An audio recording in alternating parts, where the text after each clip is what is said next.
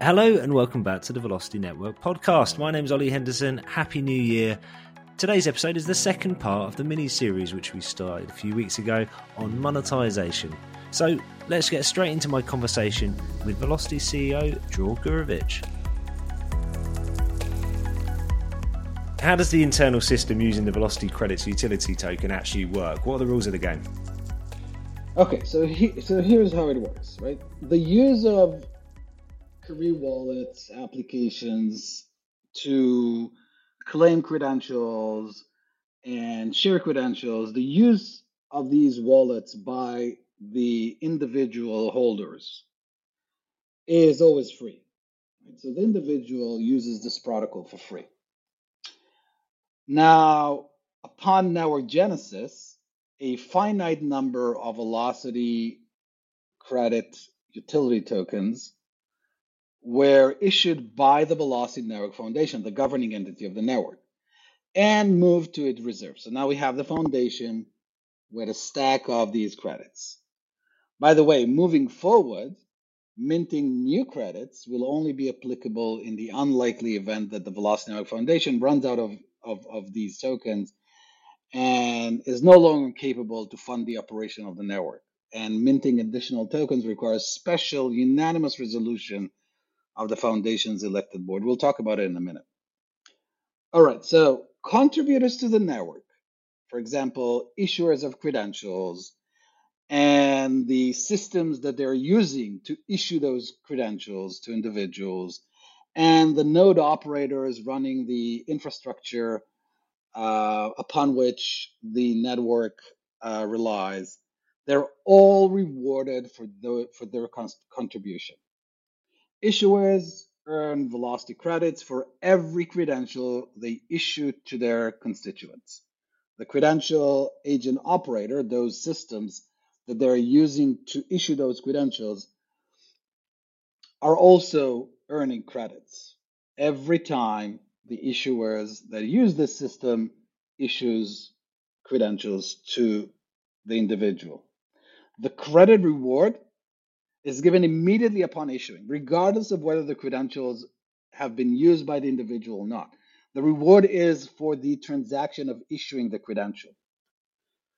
Now, node operators are also uh, rewarded periodically, again with credits, for running the decentralization infrastructure for validating transactions and maintaining the network integrity. So, credits move from the foundation reserve to the contributors to the network as a reward for their contributions. The relying parties looking to verify credentials presented to them by the individual, they are required to pay fees to access the blockchain, retrieve those verification keys that enables them to verify an individual's credentials. Those access fees are paid in the same native currency, velocity credits, and they're paid per verification of the entire set of credentials shared by the individual. So now we have demand for credits coming from relying parties.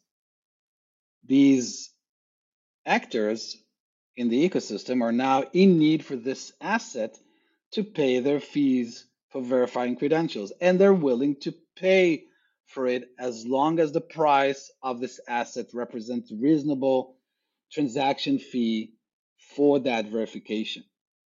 That this demand creates a market for the contributors, for the earners of credits mentioned earlier, to sell the reward and redeem it for cash. These transactions take place on the internal credit marketplace operated on the network. So relying parties buy credits and pay cash. The earners, the contributors sell earned credits and get cash in return.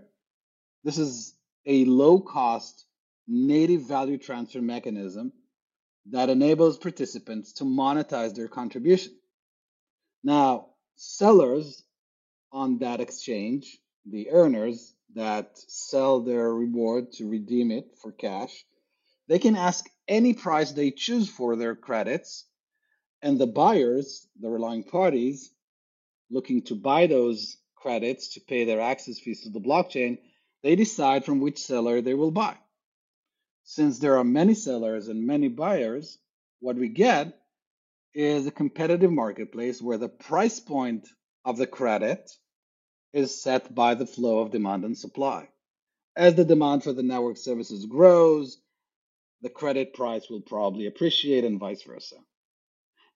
By the way, in many cases, relying parties are also issuers of credentials. Take, uh, t- take employers, for example, right? They, they uh, issue credentials to their employees and alumni, and they would like to verify credentials presented to them by applicants and maybe even their own employees, their, incum- their incumbent. And so the credits that they uh, have earned as issuers can be repurposed and used to pay for their access fees as well, and, and this will be offsetting their verification costs. So so this is this is um, this is how it works. Now let's talk a little bit about that uh, uh, setting of price point of the credits. So the relying parties who wish to access the blockchain to verify credentials shared with them uh, by the individual, they need to pay access fees. The access fees uh, are quoted in these velocity credits, and the access fees is is is a fixed number of velocity credits per transaction. This means that the dollar cost of the transaction, the verification, depends on the credit price at any given time. If a verification of an individual's credential, right, the transaction cost of it is 90 credits, then the price of the credit will set the price of the verification. Now, since the demand curve for the verification is represented in dollars, right? Relying parties will will will be willing to pay X amount of dollars per verification, depending on their alternative, depending on the value of this transactions for this transaction for them. This is practically the mechanism that sets the, the, the demand curve for credits on the marketplace. So if the credit price appreciates on the marketplace, the internal marketplace, to a level that the cost of transaction, the cost of verification, will not be reflecting its true value to the relying party, meaning that let's say that the cost of credit appreciated, so the, the verification cost um, extracted from, from the price of credit will be $1,000, right?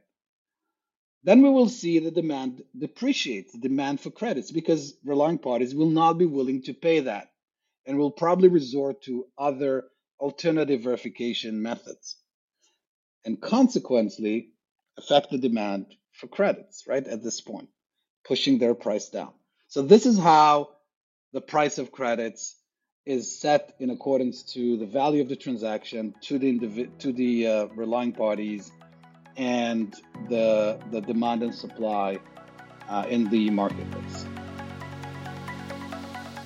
And that was my conversation with Dror. There is one final part of this mini series to come, so make sure you tune in next week to hear more.